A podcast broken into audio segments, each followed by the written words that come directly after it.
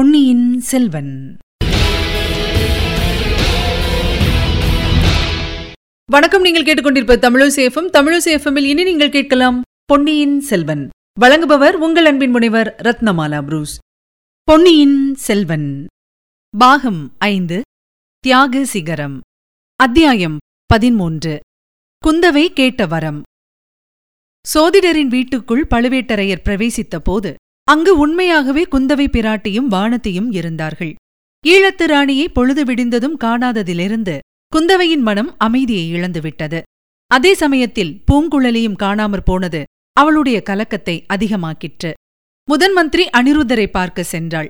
அச்சமயத்தில் அங்கே அருள்மொழிச் சோழனைப் பற்றி செய்தி வந்திருந்தது. நாகைப்பட்டினத்தில் அடித்த புயலின் காரணமாக அவன் வெளிப்பட நேர்ந்ததென்றும் திரளான மக்கள் கூடி அவனை வெற்றி முழக்கத்துடன் தஞ்சைக்கு அழைத்து வருகிறார்கள் என்றும் அறிந்தாள். குந்தவையின் பரபரப்பு எல்லையை கடந்துவிட்டது. இதனால் ஏதோ விபரீதம் வரப்போகிறது என்று கருதினாள்.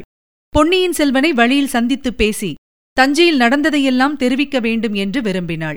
அவன் பெரும் ஜனக்கூட்டம் புடைசூழ தஞ்சை கோட்டையில் பிரவேசிக்க விரும்பினால் பழுவேட்டரையரின் படைவீரர்கள் அவனை தடுத்து நிறுத்த முயல்வார்கள்.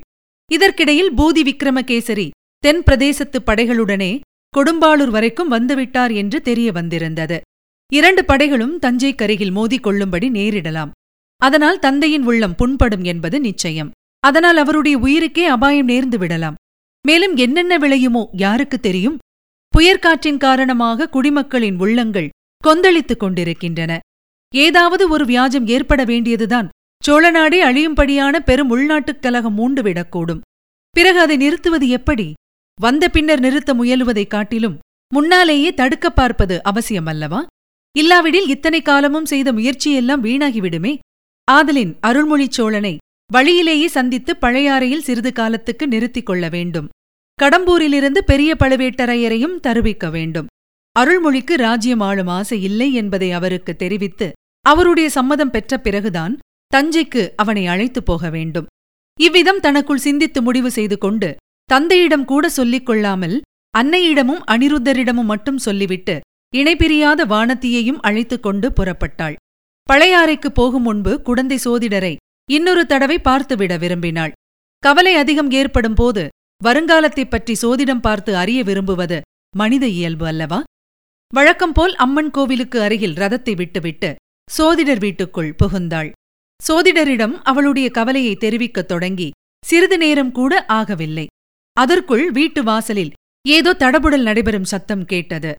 முக்கியமாக பழுவேட்டரையரின் ஹூங்காரம் அவளுக்கு ரோமாஞ்சனம் உண்டு பண்ணியது.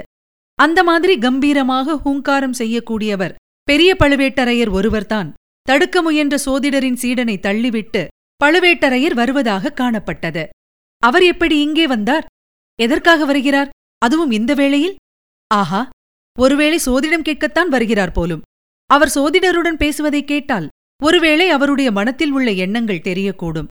ராஜ்யத்துக்கும் ராஜகுலத்துக்கும் பெரிய நெருக்கடி நேர்ந்திருக்கும் இச்சமயத்தில் பெரிய பழுவேட்டரையரின் மனப்போக்கு தெரிந்தால் எவ்வளவோ சௌகரியமாயிருக்கும். அதை தெரிந்து கொள்ள இப்போது ஒரு சந்தர்ப்பம் நேர்ந்திருக்கிறது.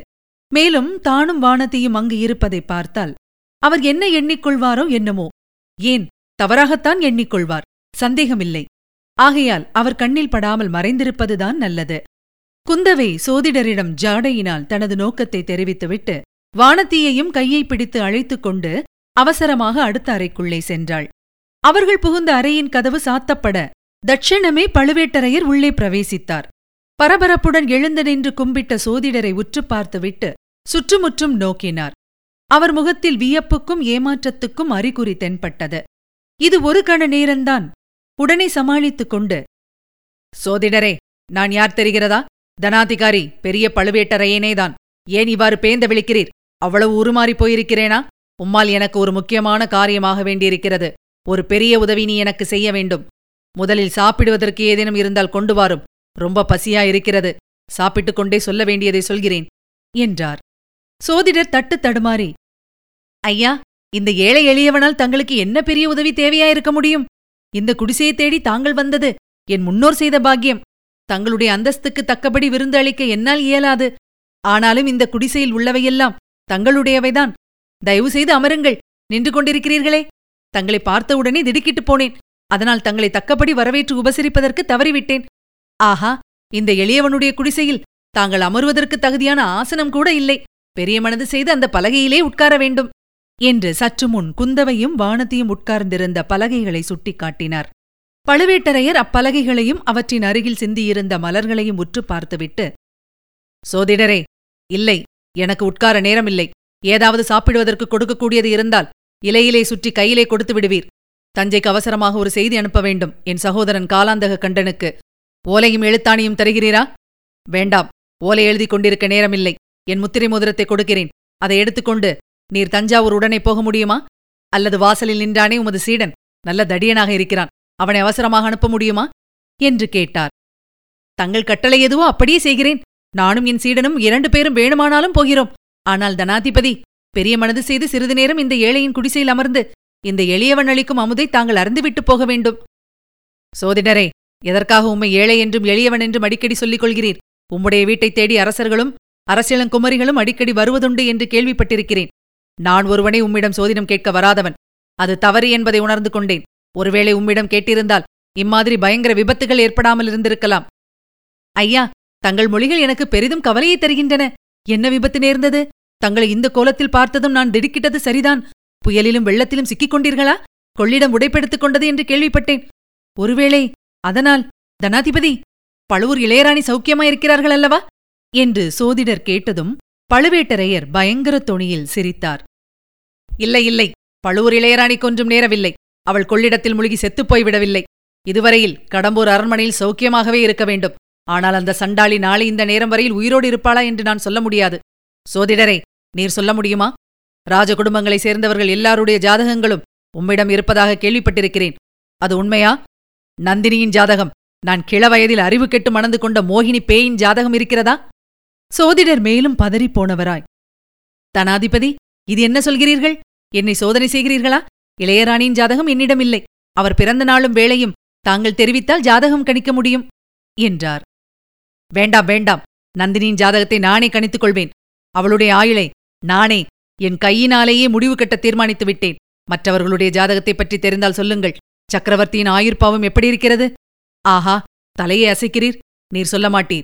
உம்மை நான் சோதிப்பதாகவே எண்ணுவீர். அல்லது உம்முடைய சோதிட சாஸ்திரம் எல்லாமே வெறும் புரட்டோ என்னமோ? யார் கண்டது?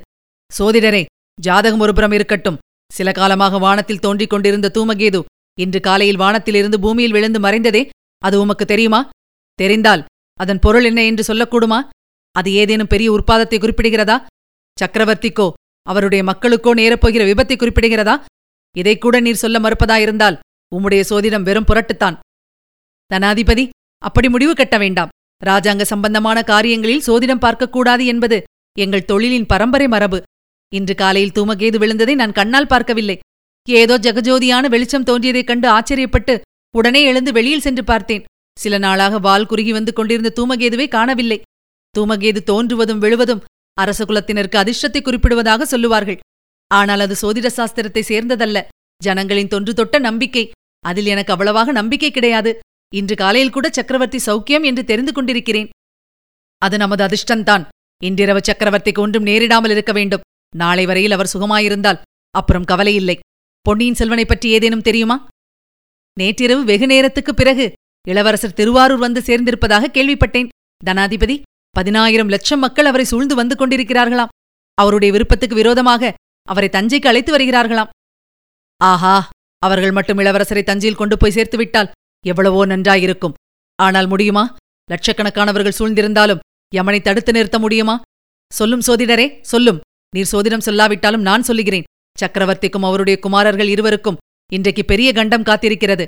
யமதர்மன் அவர்களை நெருங்கி நெருங்கி வந்து கொண்டிருக்கிறான். சக்கரவர்த்தியின் யமன் பழுவூர் மாளிகையைச் சேர்ந்த பொக்கிஷ நிலவரையில் மறைந்திருக்கிறான். அருள்மொழியின் யமன் யானை பாகனுடைய அங்குசத்திலே ஒளிந்திருக்கிறான். அவர்கள் இருவரையும் தடுத்து நிறுத்தி சக்கரவர்த்தியையும் பொன்னியின் செல்வனையும் காப்பாற்றுவது உம்முடைய பொறுப்பு. என் முத்திரை மோதிரத்தை எடுத்துக்கொண்டு உம் சீடன் தஞ்சைக்கு போகட்டும். நீர் திருவாரூர் சென்று இளவரசருக்கு எச்சரிக்க வேண்டும். செய்வீரா? உடனே புறப்படுவீரா? சோதிடர் தத்தளித்துப் போனார். பழுவேட்டரையருக்கு சித்தப்பிரமை பிடித்து விட்டதா என்ற சந்தேகம் அவர் மனத்தில் தோன்றியது. ஆனால் அப்படியும் நிச்சயமாக சொல்லுவதற்கில்லை. கூறுவதெல்லாம் அறிவுக்கு பொருத்தமாகவே இருக்கிறது. ஆத்திரத்துடனும் பரபரப்புடனும் பேசினாலும் உண்மையை சொல்லுகிறவராகவே தோன்றுகிறது. இந்த பேச்சையெல்லாம் இளைய பிராட்டியும் கேட்டுக்கொண்டிருப்பார். அவளுடைய கருத்தை தெரிந்து கொள்ள வேண்டும். எப்படியாவது இந்த கிழவரை இங்கிருந்து உடனே அனுப்பிவிட வேண்டும்.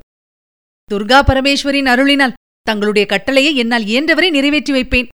இப்படி சோதிடர் கூறிய போது உள்ளே இருந்து பெண்கள் அணியும் பாதச்சிலம்பின் ஒலி கேட்டது. ஆஹா துர்கா பரமேஸ்வரி பாத சதங்கையை ஒலித்து அருள் புரிகிறாள். இனி நான் கடம்பூருக்கு திரும்பலாம். இதோ புறப்படுகிறேன். தனாதிபதி பசியாயிருக்கிறது என்றீர்களே. இந்த எளியவன் வீட்டில் அமுது செய்துவிட்டு. வேண்டாம் வேண்டாம். என் பசி தாகம் எல்லாம் பறந்து போய்விட்டன. நானும் கடம்பூருக்கு பறந்து போக வேண்டும். ஆலயத்துக்கு அருகில் ரதம் ஒன்று நிற்கிறதே. அது யாருடையது சோதிடரே? அதை நான் எடுத்து செல்லப் போகிறேன். கொள்ளிடக்கரை சென்றதும் திருப்பி அனுப்பிவிடுகிறேன். ஓடத்தை மட்டும் எடுத்துக்கொண்டு. ஐயா அந்த ரதம் அந்த ரதம் என் பேரில் கருணை கூர்ந்து அதை எடுத்துப் போக வேண்டாம். சோதிடரே நீர் வீணாக கவலைப்படாதீர். சோழ நாட்டின் பட்டத்து இளவரசருடைய உயிரை காப்பாற்றுவதற்காக நான் அந்த ரதத்தை எடுத்துப் போகிறேன். துர்காதேவியே அதற்கு சம்மதம் தருவாள். மறுபடியும் பாதச்சிலம்பை ஒலிக்கச் செய்து தேவி அருள் புரிந்தால் சம்மதம் கிடைத்ததாக அறிந்து கொள்வேன். அதோ கேளும். இவ்விதம் பெரிய பழுவேட்டரையர் கூறிக்கொண்டிருக்கையில் இளைய பிராட்டி குந்தவை பக்கத்து அறையின் கதவை திறந்து கொண்டு லேசாக பாத சிலம்பு ஒலிக்க நடந்து வந்தாள். பெரிய பழுவேட்டரையர் அவளை பார்த்து வியப்படையவில்லை. திடுக்குறவும் இல்லை. தாயே நான் ஊகித்தது சரிதான். அடுத்த அறையில் நீ இருக்க வேண்டும் என்று கருதினேன். உன்முகத்தை பார்த்து பேசுவதற்கு எனக்கு தைரியமில்லை. ஆகையினாலேயே உன் காதில் விழட்டும் என்று இவ்வளவு சத்தம் போட்டு பேசினேன். சோதிடரிடம் நான் சொன்னதையெல்லாம் கேட்டுக்கொண்டாய் அல்லவா? ஐயா மன்னிக்க வேண்டும். நான் செய்த பிழையை மன்னிக்க வேண்டும். இந்த வீட்டில் தாங்கள் திடீரென்று பிரவேசித்த போது தாங்கள்தான் என்பதை என்னால் நிச்சயமாக அறிய முடியவில்லை. அதனால் தங்களுடைய பேச்சை ஒட்டு கேட்கும்படி நேர்ந்தது. மன்னிக்க வேண்டும். என்றாள் குந்தவை. தாயே நான் உன்னை மன்னிப்பதற்கு ஒரு காரணமும் ஏற்படவில்லை. உன்னிடம்தான் நான் மன்னிப்பு கேட்க வேண்டும். மன்னிப்பு கோர தகுதியுடையவனா என்பதே எனக்கு சந்தேகமாயிருக்கிறது. இன்றிரவுக்குள் கடம்பூர் சென்று பட்டத்து இளவரசருக்கு எதுவும் நேராமல் தடுத்தேனானால் உன்னிடம் மன்னிப்பு கோருவதற்கு நான் தகுதி பெறுவேன். மூன்று வருஷங்களாக இந்த கிழவனின் கண்கள் மோகாந்த காரத்தினால் மூடியிருந்தன. என் கண்களை திறப்பதற்கு நீ எவ்வளவோ பிரயத்தனம் செய்தாய். எத்தனையோ குறிப்புகள் சொன்னாய். ஒன்றும் என் காதில் ஏறவில்லை. என் சகோதரன் காலாந்தக கண்டனும் என் கண்களை திறக்க முயன்றான். அவன் முயற்சியும் பலிக்கவில்லை. நேற்றிரவு துர்கா பரமேஸ்வரியின் கருணையினால் பாண்டிய நாட்டு சதிகாரர்கள் இருவரின் சம்பாஷணையை ஒட்டுக்கேட்க நேர்ந்தது. அதன் பலனாகவே உண்மையை அறிந்தேன். அந்த சண்டாளியை சதிகாரியை விஷநாகத்தை என் அரண்மனையிலேயே வைத்திருந்து பாலூட்டி சீராட்டி வளர்த்தேன். அவள் என்னை குல துரோகியாக்கினாள் ராஜ துரோகியாக்கினாள் சோழ நாட்டு பொக்கிஷத்தில் இருந்த பொருளை எடுத்து பாண்டிய நாட்டு சதிகாரர்களுக்கு கொடுத்தாள். அந்த பாதகி நந்தினியை இன்று இரவு கழிவதற்குள் என் கையினாலேயே கொன்றாலொழிய என் நெஞ்சில் கொழுந்துவிடும் நெருப்பு அணையாது. இவ்வாறு பழுவேட்டரையர் கூறி வந்தபோது அவர் சற்றும் எதிர்பாராத ஒரு காரியத்தை குந்தவை செய்தாள். திடீரென்று அவர் காலடியில் விழுந்து வணங்கினாள். பழுவேட்டரையர் இன்னது செய்வதென்று தெரியாமல் திகைத்து நின்றபோது இளைய பிராட்டி எழுந்து நின்று ஐயா எனக்கு ஒரு வரம் கொடுத்தருள வேண்டும் என்றாள். இளவரசி என்னை சோதிக்கிறாய் போல தோன்றுகிறது. வேண்டாம் என்னுடைய பாவச் செயல்கள் எவ்வளவு பயங்கரமானவை என்பதை நன்கு உணர்ந்து கொண்டேன். அவற்றுக்கு என்ன பிராயச்சித்தம் செய்து கொள்வது என்றுதான் யோசித்துக் கொண்டிருக்கிறேன். அதற்கு முன்னால் இன்றைய கண்டத்திலிருந்து சோழகுலத்தை சேர்ந்த மூன்று பேரையும் தப்புவித்தாக வேண்டும். உன் தந்தைக்கும் சகோதரர்களுக்கும் இன்று தீங்கு ஒன்றும் நேரிடாமல் இருக்க வேண்டும். அதற்கு எனக்கு உதவி செய். இன்று ஒரு நாள் போகட்டும்.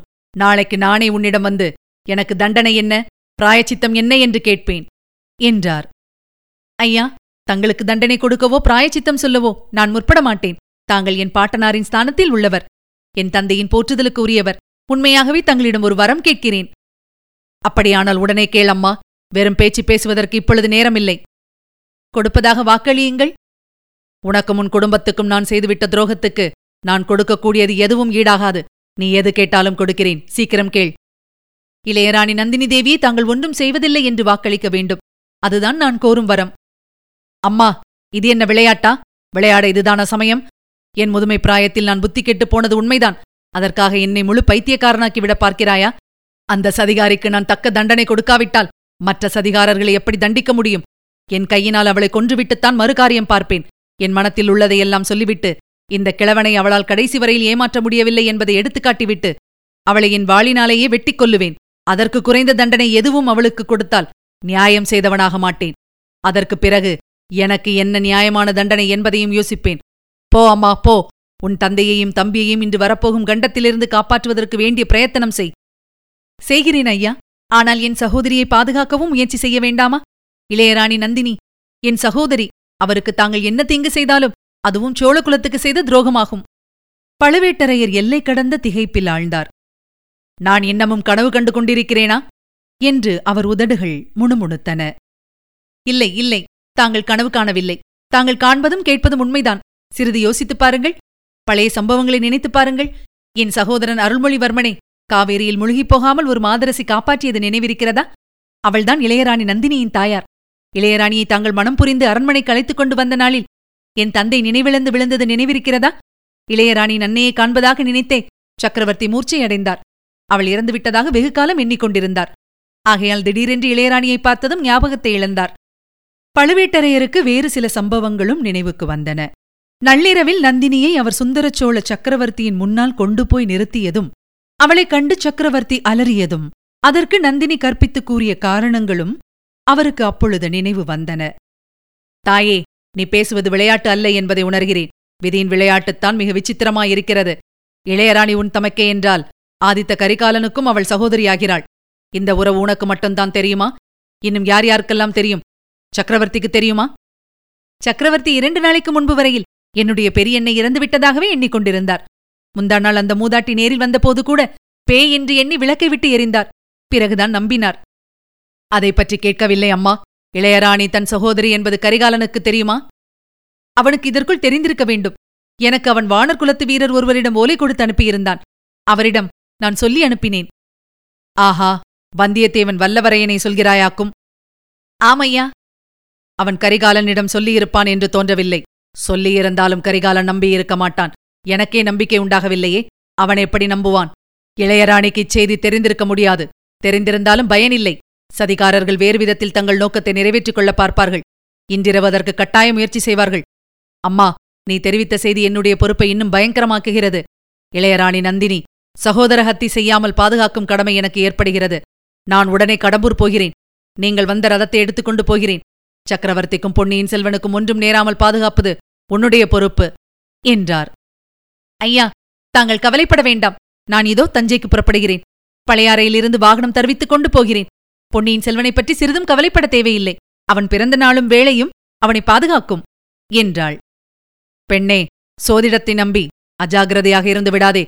சோதிடர்கள் மனத்திற்குள் உண்மை தெரிந்திருந்தாலும் வெளிப்படையாக சொல்ல மாட்டார்கள். இரண்டு பொருள் துணிக்கும்படி ஏதேனும் கூறி வைப்பார்கள். காரியம் நடந்த பிறகு முன்னமே சொல்லவில்லையா என்பார்கள். சோதிடத்தை நம்பினாலும் சோதிடக்காரர்களை நம்ப வேண்டாம். என்று போகிற போக்கில் ஒரு சொல்லம்பை போட்டுவிட்டு பழுவேட்டரையர் வெளியேறினார். அவர் அப்பால் சென்ற சில வினாடி நேரத்துக்கெல்லாம் ஆழ்வார்க்கடியான் உள்ளே பிரவேசித்தான். ஆம் ஆம் தனாதிகாரி கூறியதை நான் ஆமோதிக்கிறேன். சோதிடத்தை நம்பினாலும் சோதிடக்காரர்களை நம்பவே கூடாது என்றான். இதுவரை நீங்கள் கேட்டது பொன்னியின் செல்வன். வழங்கியவர் உங்கள் அன்பின் முனைவர் ரத்னமாலா புரூஸ். மீண்டும் அடுத்த அத்தியாயத்தில் சந்திக்கலாம். இணைந்திருங்கள் மகிழ்ந்திருங்கள்.